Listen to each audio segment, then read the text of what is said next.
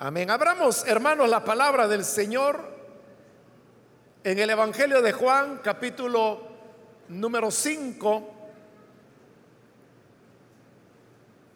Los días lunes estamos estudiando el Evangelio de Juan y vamos a leer ahora el pasaje que corresponde en la continuación de este estudio. Dice la palabra de Dios en el Evangelio de Juan, capítulo 5, versículo 24 en adelante. Ciertamente les aseguro que el que oye mi palabra y cree al que me envió, tiene vida eterna y no será juzgado, sino que ha pasado de la muerte a la vida. Ciertamente, les aseguro que ya viene la hora y ha llegado ya en que los muertos oirán la voz del Hijo de Dios y los que la oigan vivirán.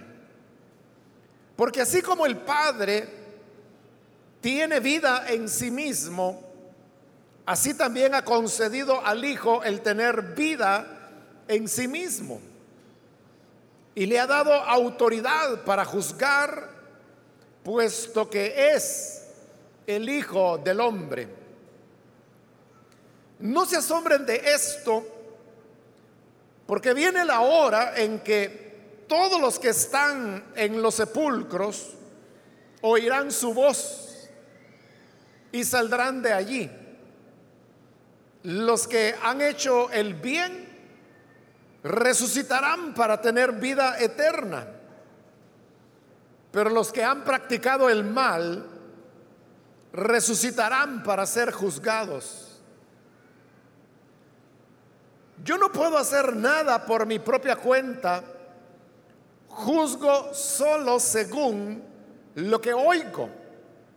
Y mi juicio es justo, pues no busco hacer mi propia voluntad, sino cumplir la voluntad del que me envió.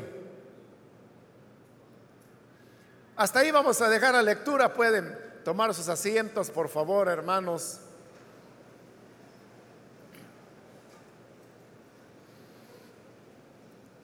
Este día continuamos con el tema del Señor Jesús sanando en el día sábado. Y hemos visto en las últimas oportunidades que después de haber hecho esa sanidad en día sábado, el Señor ahora pronuncia este sermón o discurso en el cual está explicando por qué hace lo que hace.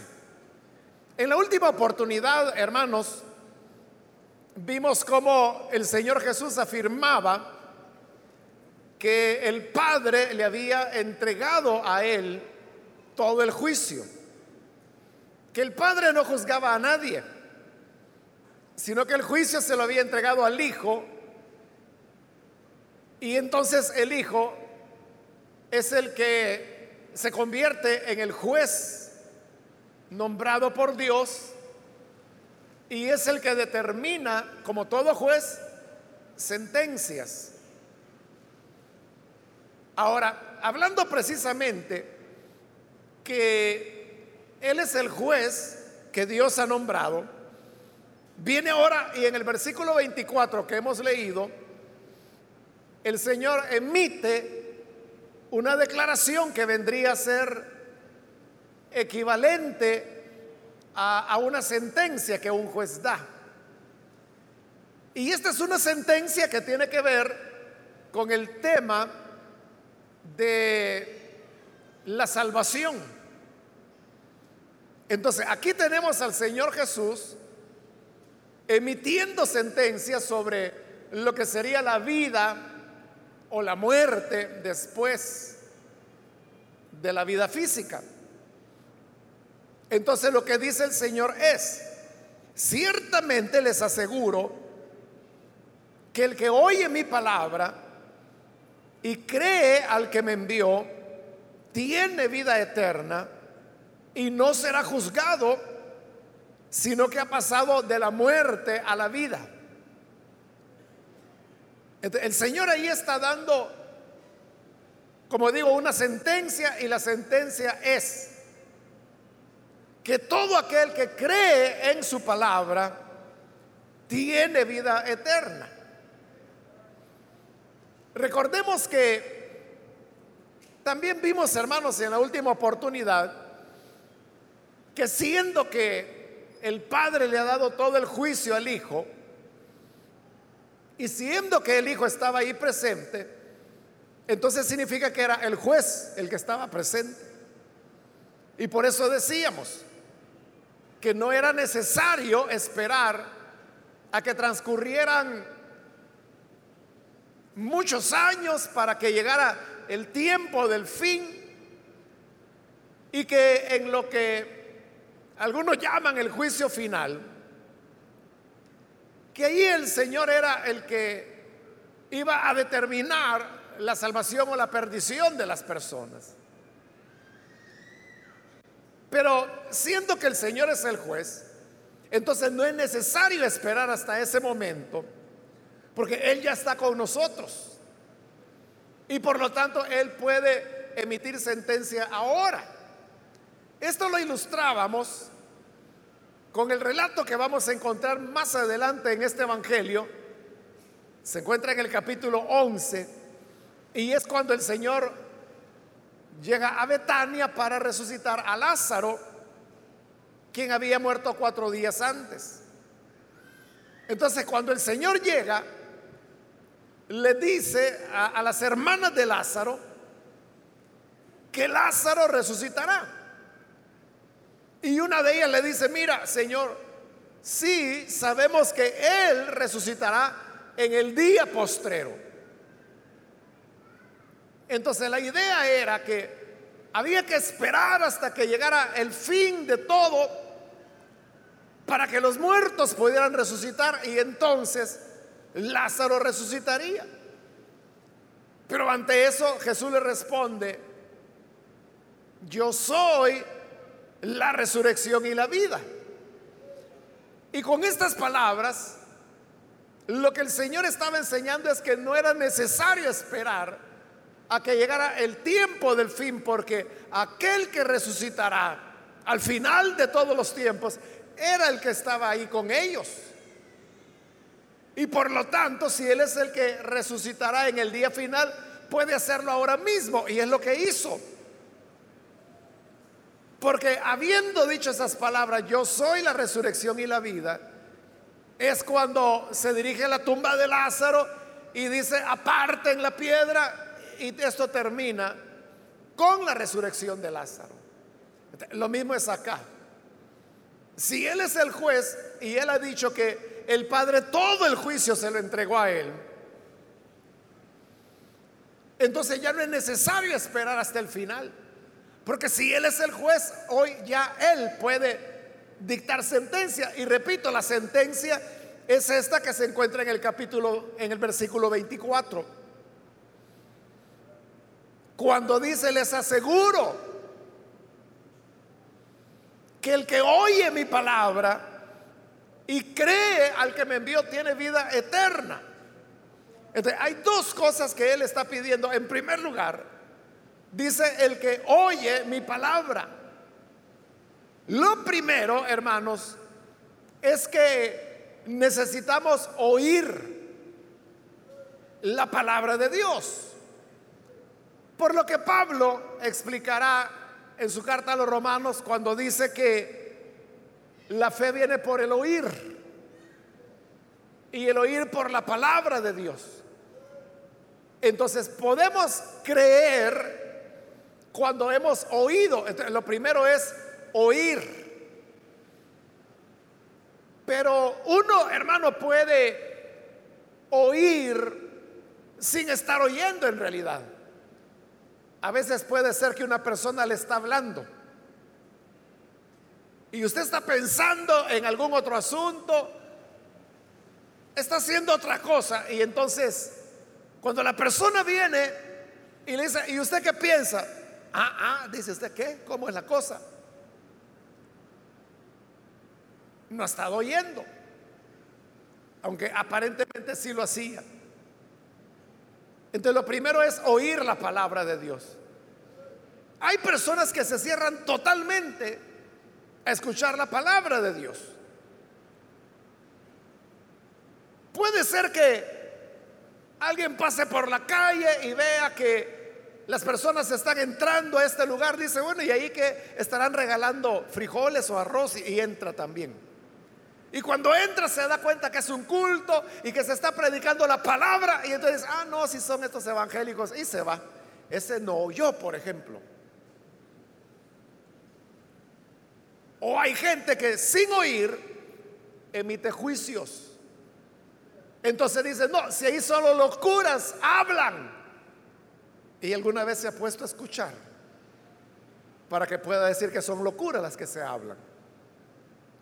No lo ha hecho. Entonces, eso de decir, es que ahí solo los curas hablan, es simplemente una excusa para no oír en realidad. Entonces, lo primero es que debemos oír, pero no basta con el oír. Porque muchas palabras, muchas personas son oyentes, pero nunca terminan de creer. Son aquellos que como el Señor Jesús dijo en el Evangelio de Mateo, capítulo 7, que aquel que oye la palabra, pero no la pone en práctica, dijo, le voy a decir cómo es. Es como aquel que fue y construyó su casa sobre la arena. Y como era sobre la arena, no tenía fundamento sólido. Y luego vino la tempestad, el viento, el agua, y la casa se destruyó. Ahí tiene usted. Cuando una persona oye, pero no pasa del oír. Lo mismo dijo Santiago que el que oye la palabra pero no la pone por obra, se está engañando a sí mismo. Y digo, es igual que la persona que va frente al espejo, se ve cómo está y dice, hoy sí que ando sucia la cara. Y luego se va y se olvida de cómo es su imagen en el espejo. ¿De, qué le sirve si siempre va a andar con la cara toda manchada? ¿no? Por eso digo, no basta solo con el oír. Por eso él dijo, el que oye mi palabra y cree al que me envió. Porque como ya lo dijo el Señor anteriormente, que lo que Él dice no lo dice de sí mismo él dijo, lo que vi hacer a mi padre, eso es lo que yo hago. Y se recuerda que en la última oportunidad pusimos el ejemplo del aprendiz. Porque esa era una de las funciones del padre. El padre enseñaba a su hijo el oficio. Se lo dejaba como herencia para que pudiera continuar trabajando. Entonces lo que Jesús decía no eran sus invenciones. Más adelante, en este mismo Evangelio, veremos que el Señor dirá, mi enseñanza no es mía, sino que es de aquel que me envió. Ahí está muy claro. Él está diciendo que lo que enseñaba no era algo que a él se le había ocurrido o que él había elaborado sino que era la enseñanza de Dios. Por lo tanto, oír a la palabra de Jesús es oír lo que Dios tiene que decir. Y por eso es que dice, el que oye mi palabra y cree al que me envió, porque lo que él hablaba, la palabra que hablaba, era de aquel que le había enviado. Por lo tanto, creer a esa palabra era creer a quien le había enviado, es decir, al Padre. Entonces, el creer es un elemento fundamental. Hay que escuchar, hay que oír la palabra. Pero habiéndola oído, ahora viene el siguiente elemento, que es creerla. Creer que es verdad. Creer que Dios no miente. Creer que Jesús no es un impostor religioso, sino que lo que él decía en verdad expresaba la voluntad de Dios. Ahora, ¿qué pasa con la persona que oye y cree? Dijo él, tiene vida eterna. Y no será juzgado. Ese es el juez, como le decía, que está emitiendo sentencia. Y la sentencia que él está emitiendo es que todo el que oye su palabra y cree al que le envió, tiene vida eterna. Y eso es inapelable porque dice, no será juzgado. Porque Jesús es la máxima instancia, es el juez del universo. Arriba de él ya no hay nada más. En el sistema judicial de todos los países, pero también en nuestro país, hay una serie de instancias. Es decir, que una persona puede salir mal en, una, en un juzgado, pero si la persona no está conforme o la defensa no está conforme, entonces puede apelar y el caso pasa a otra instancia.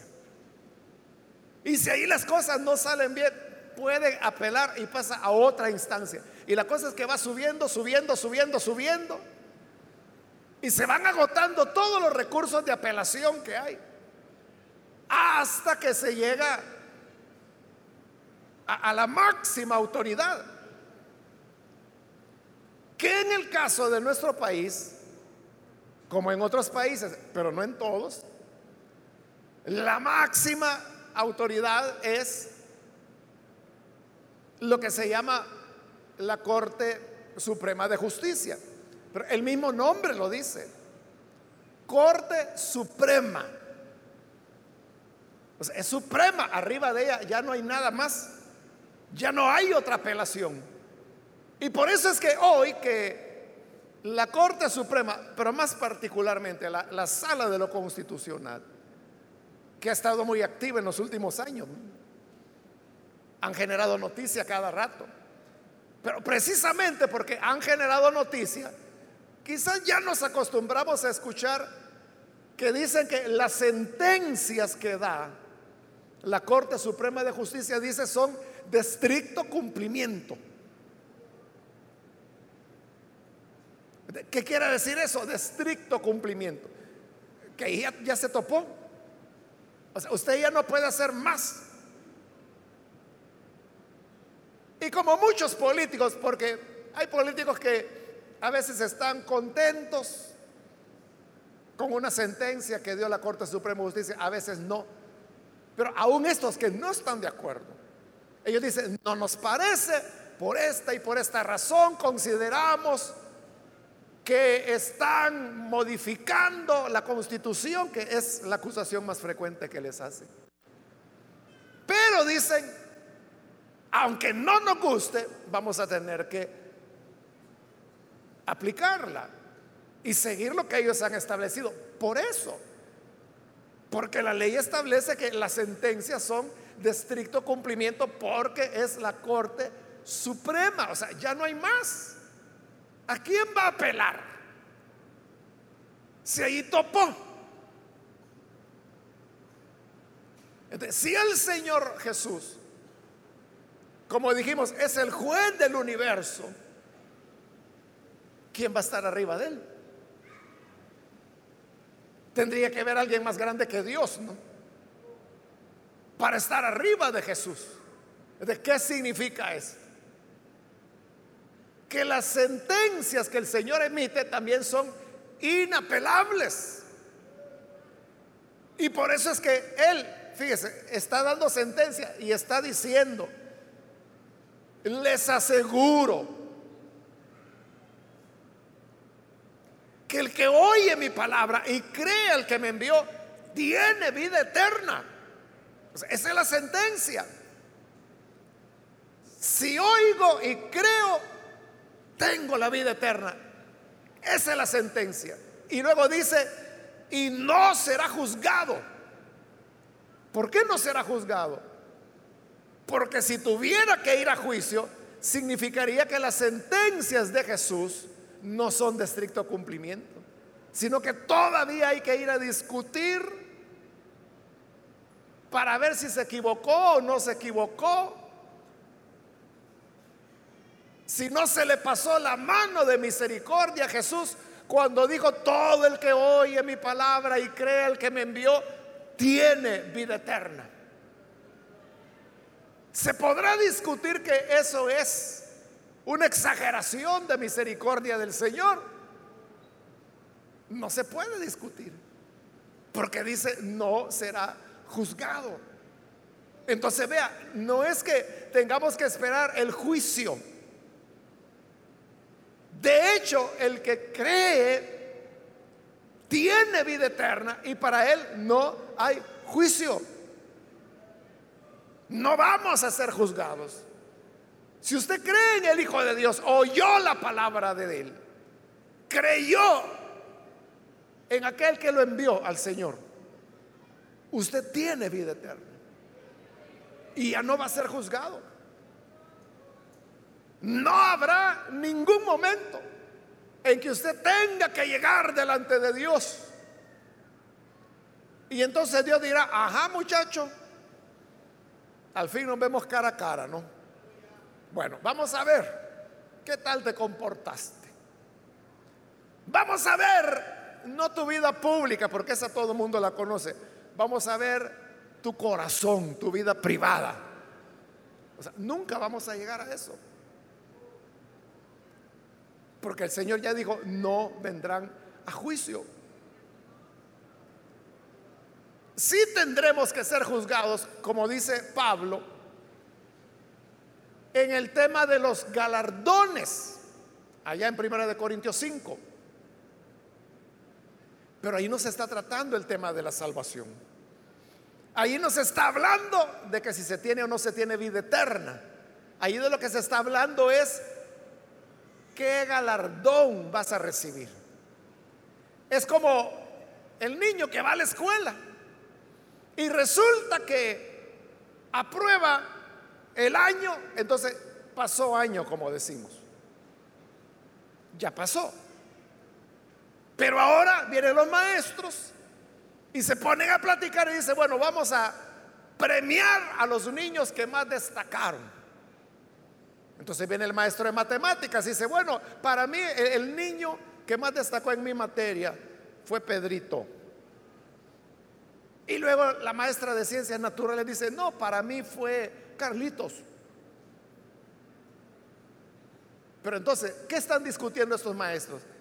Si los niños van a pasar o no de grado. No, eso ya estuvo, ya pasaron.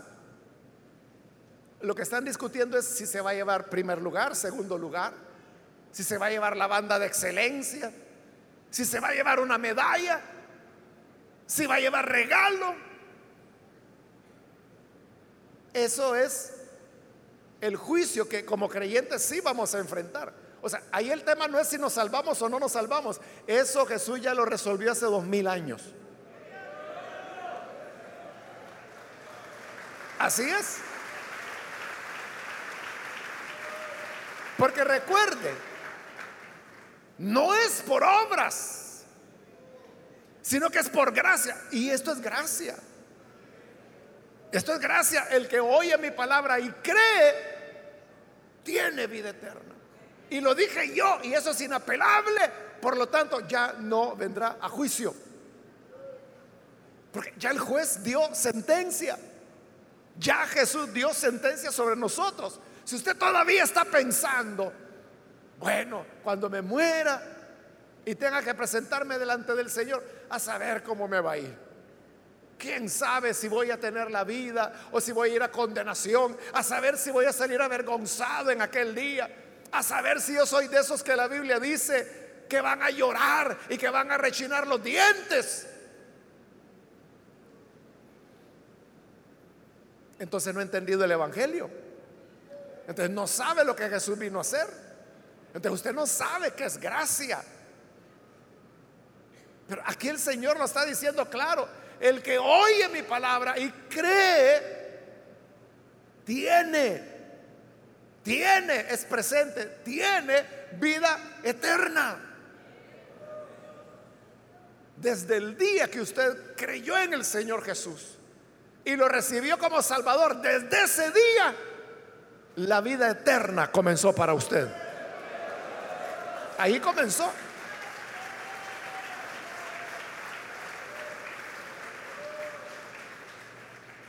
Y lo que estamos viviendo después de creer ya es la vida eterna. Y la muerte es, como Pablo lo dice, que simplemente el alma queda desnuda, lo cual pues no es lo normal. Y por eso Pablo decía, más quisiéramos ser revestidos, es decir, que se nos dé nuestro cuerpo de gloria. Pero como hay, hay un plan, ¿no? Que Dios va desarrollando para el futuro. Si morimos antes que la venida del Señor se produzca, entonces tendremos que tener un periodo en el cual estaremos sin cuerpo, pero la vida eterna sigue. Y cuando el Señor venga, los muertos en Cristo resucitarán. Pero recuerde, lo que resucita no es el alma, lo que resucita es el cuerpo. Al resucitar el cuerpo, ahí somos revestidos y la vida eterna sigue.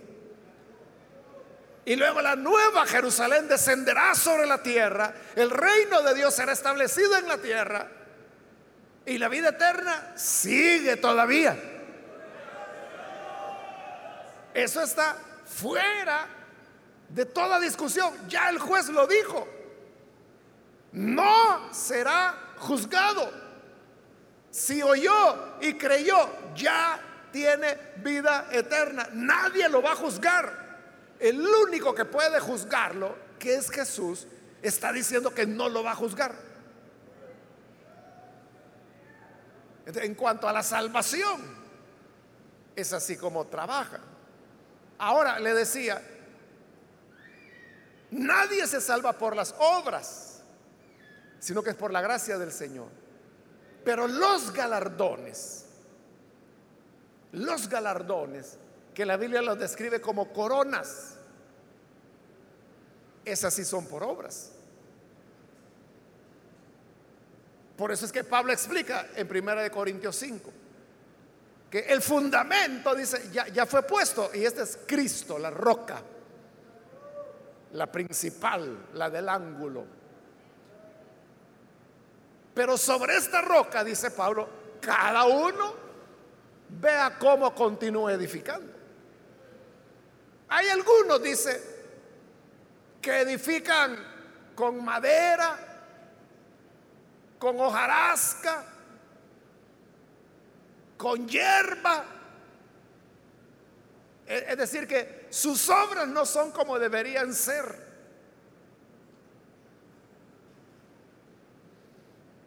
Es creyente, tiene vida eterna, ya no será juzgado, pero son esos hermanitos que llevan una vida así medio zancochada. Que son creyentes, pero de esos hermanitos que cuando aparecen por la iglesia, ay hermano, ya ni me acordaba que usted existía. Que, van a darse su gira, ¿verdad? Igual que los cometas y allá a los 50 años vuelven.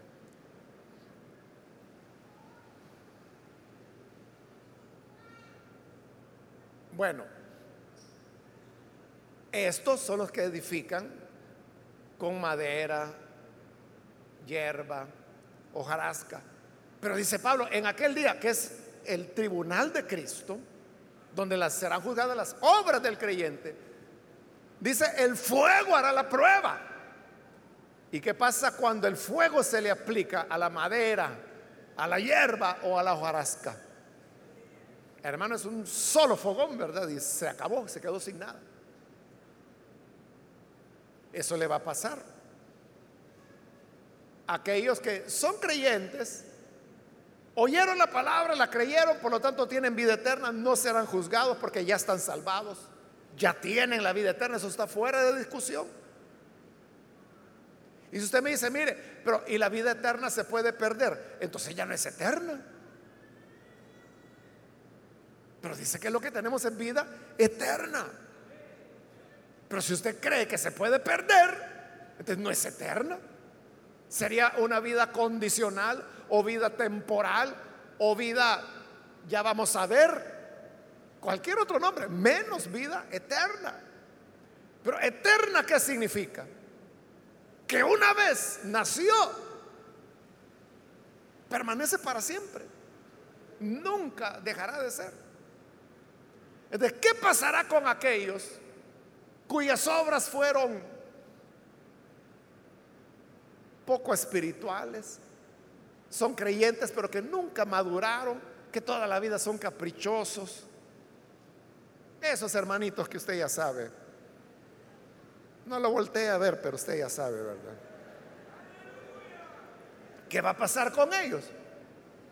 Que su obra será quemada. Al ser quemada, dice Pablo, será salvo. Se va a salvar. Tuvo que pasar por el fuego del tribunal de Cristo. Pero será salvo, dice él. Pero hay otros, dice Pablo, que sobre el fundamento edifican con oro, piedras preciosas, plata, es decir, que usan materiales preciosos. ¿Quiénes son estos? Son aquellos que también creyeron, bueno, oyeron la palabra, creyeron, tienen vida eterna, no vendrán a juicio, pero además hicieron obras como a Dios le agrada. al hacer esas obras que a Dios le agradan, está edificando con oro, plata, piedras preciosas. ¿Y qué ocurre cuando el fuego del tribunal de Cristo venga y haga la prueba? ¿Qué le pasa al oro cuando se somete al fuego? Más se purifica. ¿Qué le pasa a la plata cuando se somete al fuego? Le quita las impurezas y es más pura la plata. Estos son los que van a recibir galardón. La Biblia habla de la corona de gloria, la corona de gozo, la corona de salvación. Bueno, hay varias coronas que se mencionan en el Nuevo Testamento. Quiera Dios que no le alcance la cabeza para todas las coronas que el Señor quiera darle. Amén. Pero ahí, hermanos, ahí estamos hablando de las obras para recibir galardones. Si las obras no son buenas, ¿qué pasa? No recibe galardón, pero será salvo, dijo Pablo. Y si son buenas las obras, bueno, salvo ya fue hace dos mil años en la cruz del Calvario. Lo que va a ocurrir es que recibirá galardón. Los galardones son para toda la eternidad. Los galardones sí se pueden perder. Porque como son por obras, usted pudo haber tenido una vida cristiana impecable, digamos, por 20 años, digamos. Y sucede que ya estando avanzado en edad, le agarra de volverse bolito. Y sus últimos años son de alcohólico, después de que fue un creyente brillante y que llevó al Evangelio no sé cuántas personas. Bueno, hay, caso real, no hay un... Bueno, hoy ya él prácticamente es desconocido, pero eh, fue un famoso evangelista estadounidense que incluso vino aquí a El Salvador a dar su, su testimonio. Bueno, más bien a montar una campaña evangelizadora hace décadas atrás.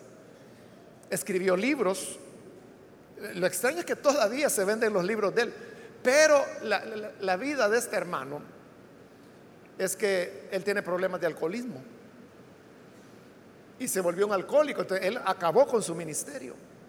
Por eso le digo, hoy ya él, no es muy conocido, lo único que queda son los libros que a veces yo todavía los encuentro en algunas librerías. O sea, no le digo el nombre de él pues porque está vivo, no hay pobrecito el hermano, pero después de que él ganó, bueno, eh, eh, él muy amigo del pastor Cho. Muy amigo del pastor Cho. Incluso la primera vez, la primerita, primerita vez que el pastor Cho supo de la iglesia de Lin fue porque este evangelista le contó. Porque él había venido a El Salvador y había conocido a Elín.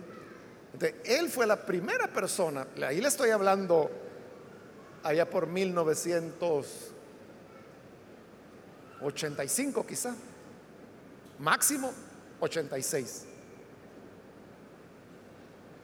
Fue este evangelista el que le habló a Cho.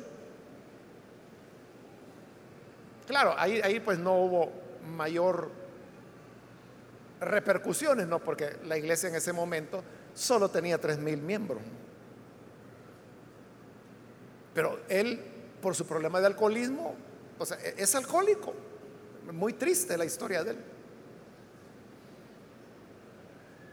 Entonces, ¿qué pasa con todos los, miles de personas que habían creído a través de él?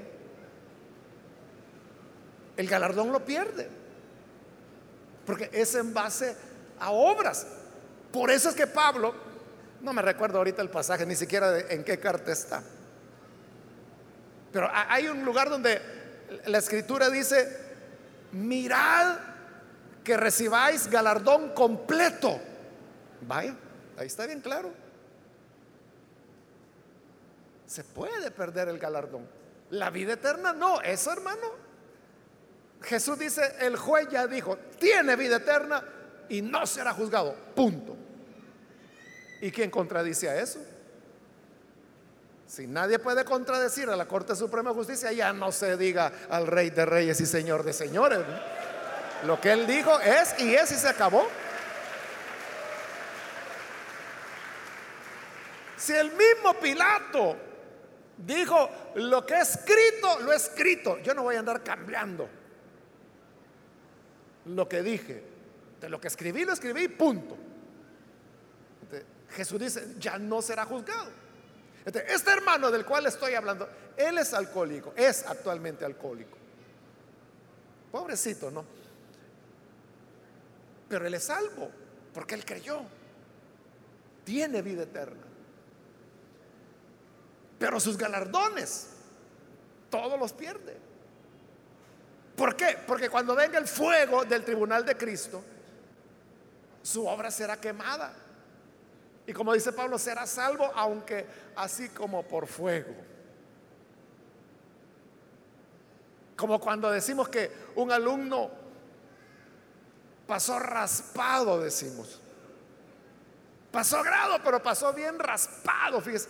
Ah, pues así, estas personas serán salvas, bien raspadas. Todos pelados de la espalda, pero van a lograr entrar. Por eso es que también la escritura dice que debemos actuar de tal manera, dice, que nos sea otorgada amplia entrada al reino de Dios. O sea, porque a estos, ahí está la puerta medio cerrada, bueno, y este lo dejamos entrar o no, es que, es que, pero creyó, bueno, ni modo, hay que dejarlo entrar, pero no le abra mucho, entonces se tienen que meter y se raspan todo. Entraron raspados. Pero hay otros que dirán, abran las puertas en grande porque aquí viene este que fue fiel en todos los caminos y honró a su Señor en vida, en palabras, en obra. Serán bienvenidos. Entonces, eso es lo que Jesús está diciendo. Que el tema de la salvación es algo que ya quedó resuelto.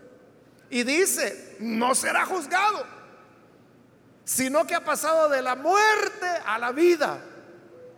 Bueno, ahí está claro, ¿verdad? Pasar de muerte a vida. ¿Qué significa eso? Que estaba muerto, pero hoy tiene vida eterna. Ya estuvo, ya pasó. Y ya no hay regreso, porque es sentencia del Señor, es inapelable, no será juzgado. ¿Me estoy dando a entender, hermanos? Bueno, dice el versículo 25, ciertamente les aseguro que ya viene la hora y ha llegado ya en que los muertos oirán la voz del Hijo de Dios y los que la oigan vivirán. Aquí no se refiere a muertos físicos, sino que se refiere a los muertos espirituales. Es lo que dice Efesios capítulo 2, que es cuando no teníamos al Señor, dice que estábamos muertos en delitos y pecados. A esos muertos se refiere cuando dice, viene la hora y ya es ahora, dijo él. Esa expresión de la hora, Juan la utiliza varias veces en su evangelio. Pero aquí está hablando de la hora. Y cuando habla de la hora, está diciendo lo que está ocurriendo en el universo es un cambio profundo. Y ese cambio profundo de lo que está diciendo es que hay una nueva etapa. Y en esta etapa es que los muertos oirán la voz del Hijo de Dios y vivirán. Pero mire qué atrevimiento. El que el de las palabras de Jesús en ese momento. Los muertos dice, oirán mi voz y vivirán. O sea, para nosotros, hermanos, nosotros no tenemos ningún problema, ¿verdad? en entender eso y recibirlo, no tenemos ningún problema. Que el que oye la voz del Hijo de Dios vive aunque esté muerto. El problema era para la gente de la época, que no sabían quién era Jesús. Y lo que veían en él era un hombre común y corriente. Y para los judíos, peor, porque era un pecador, porque no guardaba el sábado. Es como que si viniera, hermano, alguien que usted sabe que es pecador. Y este pecador viene y dice, el que esté muerto, pero oiga mi voz, vivirá. ¿Qué pensaría usted? Este este no solo es pecador, es chiflado también. Así veían a Jesús, que estaba diciendo un disparate de que, porque yo voy a hablar, el muerto va a vivir. Por eso es que continúa aclarando en el versículo 26, porque así como el Padre tiene vida en sí mismo, así también ha concedido al Hijo tener vida en sí mismo. Ahí la, la fuerza, hermano, está en sí mismo. Es decir, cuando dice, el Padre tiene vida en sí mismo, esto significa que Dios tiene vida porque es su naturaleza la vida.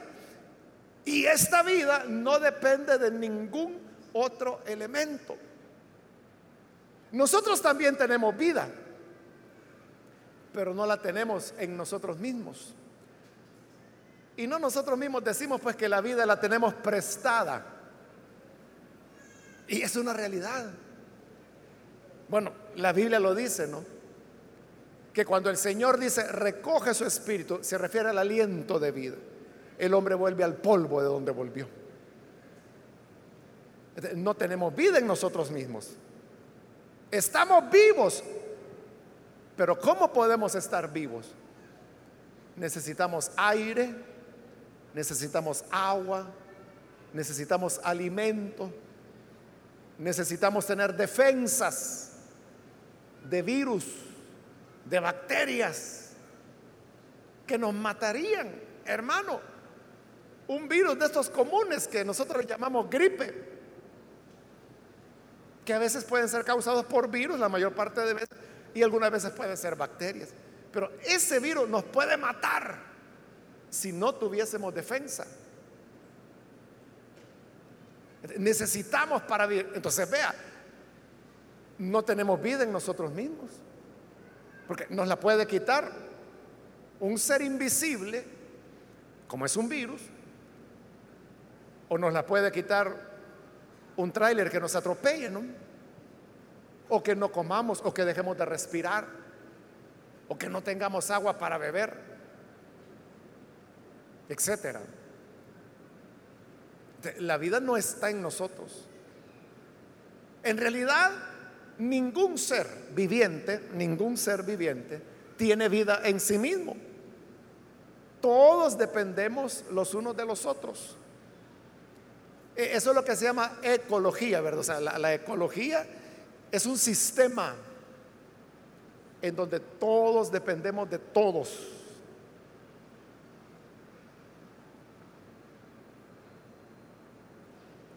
Dependemos de los mamíferos, dependemos de la hierba, dependemos del reino vegetal, del reino mineral, porque también si no ingiriéramos minerales, si no ingiriéramos calcio, hierro, zinc, azufre, entonces, hermanos, no podríamos vivir. Acabaría nuestra vida. Necesitamos potasio.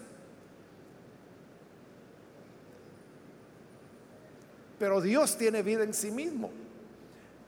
Esto lo podemos entender de la siguiente manera.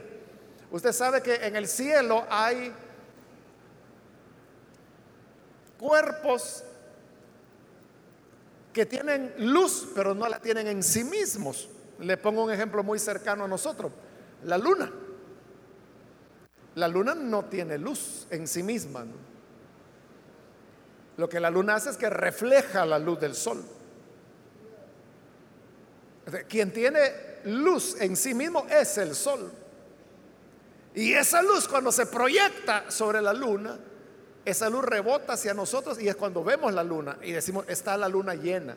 Pero cuando la Tierra se va poniendo entre el sol y la luna, la, la va oscureciendo y ahí viene la luna menguante que llamamos.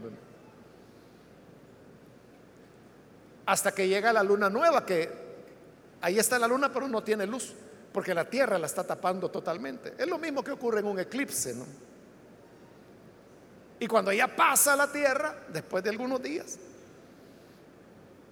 otra vez comienza a aparecer la luna, solo que en el sentido inverso.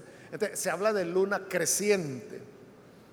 Entonces, igual nosotros, hermanos, no tenemos vida, ningún ser, ni los ángeles tienen vida en sí mismos.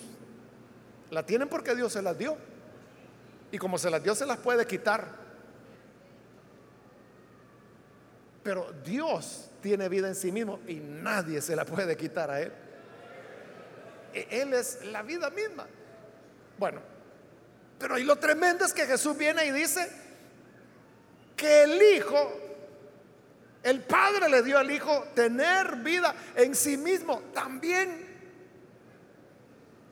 Entonces, cuando Jesús dijo, el que oye mi palabra y está muerto, resucitará.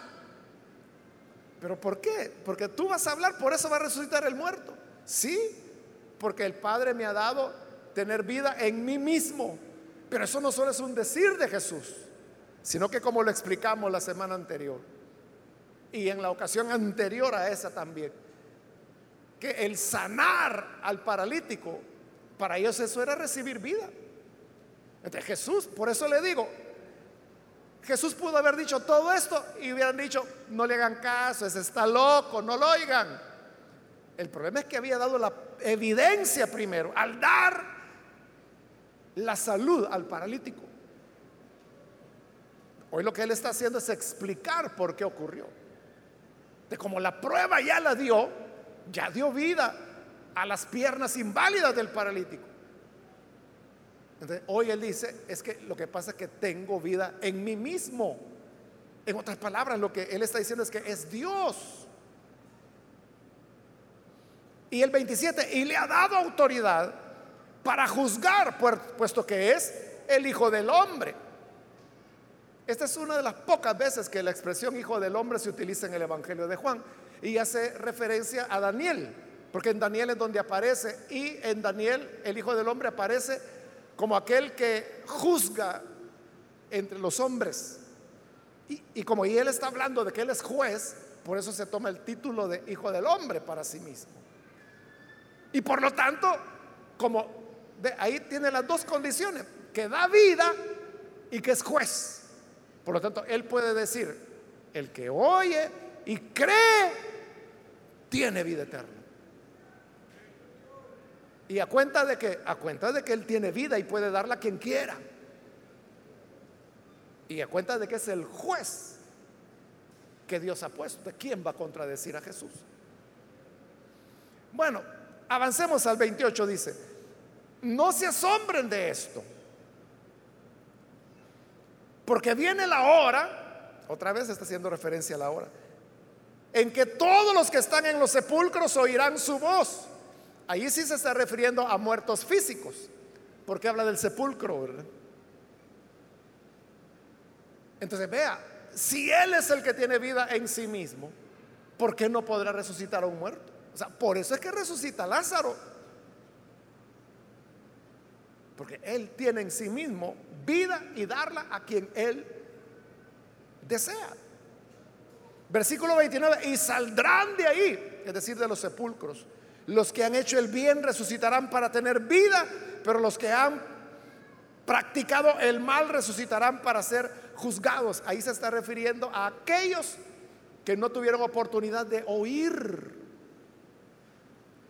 la palabra del Hijo de Dios. O sea, porque hoy nosotros oímos su palabra y si creemos, tiene vida eterna, dice el Señor. Y ya nadie lo va a juzgar. Porque el único que puede juzgar dice que ya no lo va a hacer. Pero ¿qué pasó con aquellos que no oyeron esas palabras de Jesús? Que estaban ya muertos cuando el Señor se encarnó y vino a esta tierra. Ah, sobre ellos dice, yo lo voy a resucitar. O sea, para él no hay problema. Los que están en los sepulcros oirán mi voz. ¿Y ahí cómo se va a juzgar? Si nunca oyeron las palabras del Señor. Los que han hecho el bien resucitarán para tener vida. Y los que han practicado el mal resucitarán para ser juzgados. Es decir, el hacer bien para él es lo que Pablo va a explicar en el caso de Abraham, que dice que Abraham le creyó a Dios y eso de haberle creído le fue contado por muchas cosas buenas, por justicia, como que si fuera un hombre justo cuando no lo era. Abraham no era un hombre justo. Y no tuvo dos mujeres, pues. Y no mintió. Y no una vez, varias veces. Eso no es tener una vida recta o perfecta, ¿no? Bueno, Jacob le ganó porque tuvo cuatro mujeres. Y mintió un montón de veces, a su mismo padre lo engañó.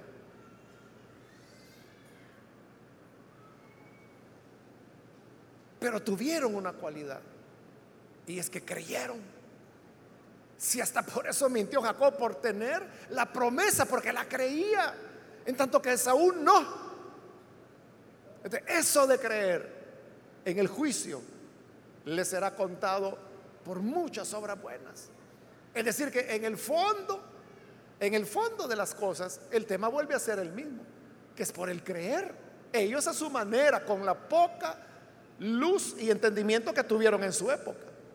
Pero hoy que el Hijo de Dios ha venido y nosotros que tenemos la Biblia completa, es que si no creemos, hermano, es porque de verdad no somos elegidos por el Señor.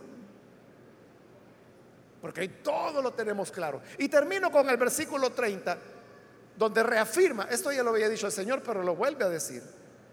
Yo no puedo hacer nada por mi propia cuenta. Juzgo solo según lo que oigo. O sea, porque alguien puede decir, no, eso a mí no me parece. No, yo creo que eso no está bien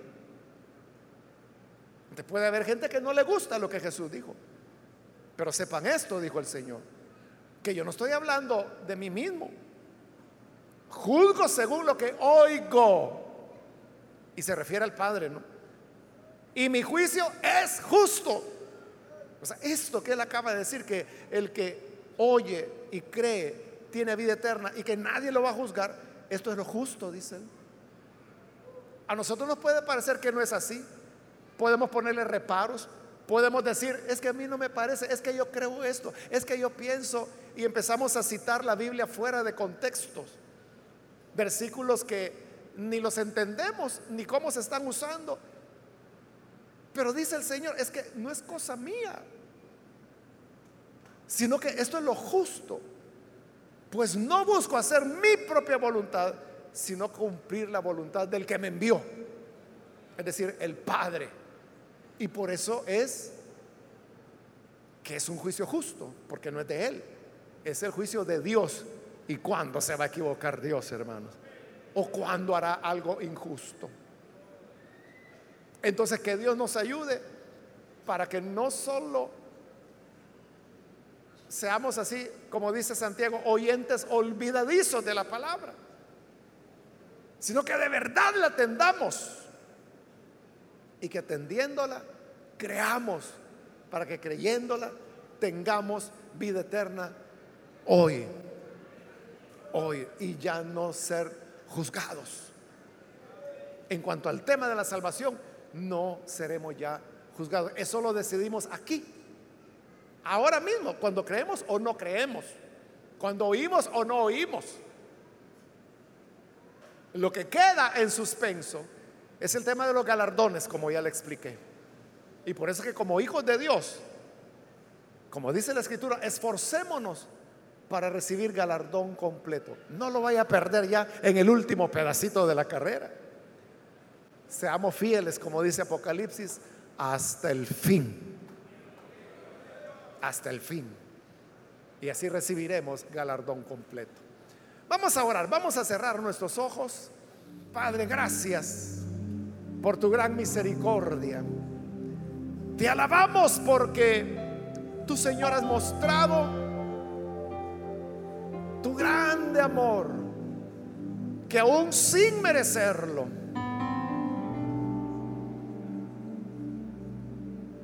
nos has regalado la fe, la salvación, por oír y por creer a tu palabra y ahora tenemos la vida eterna.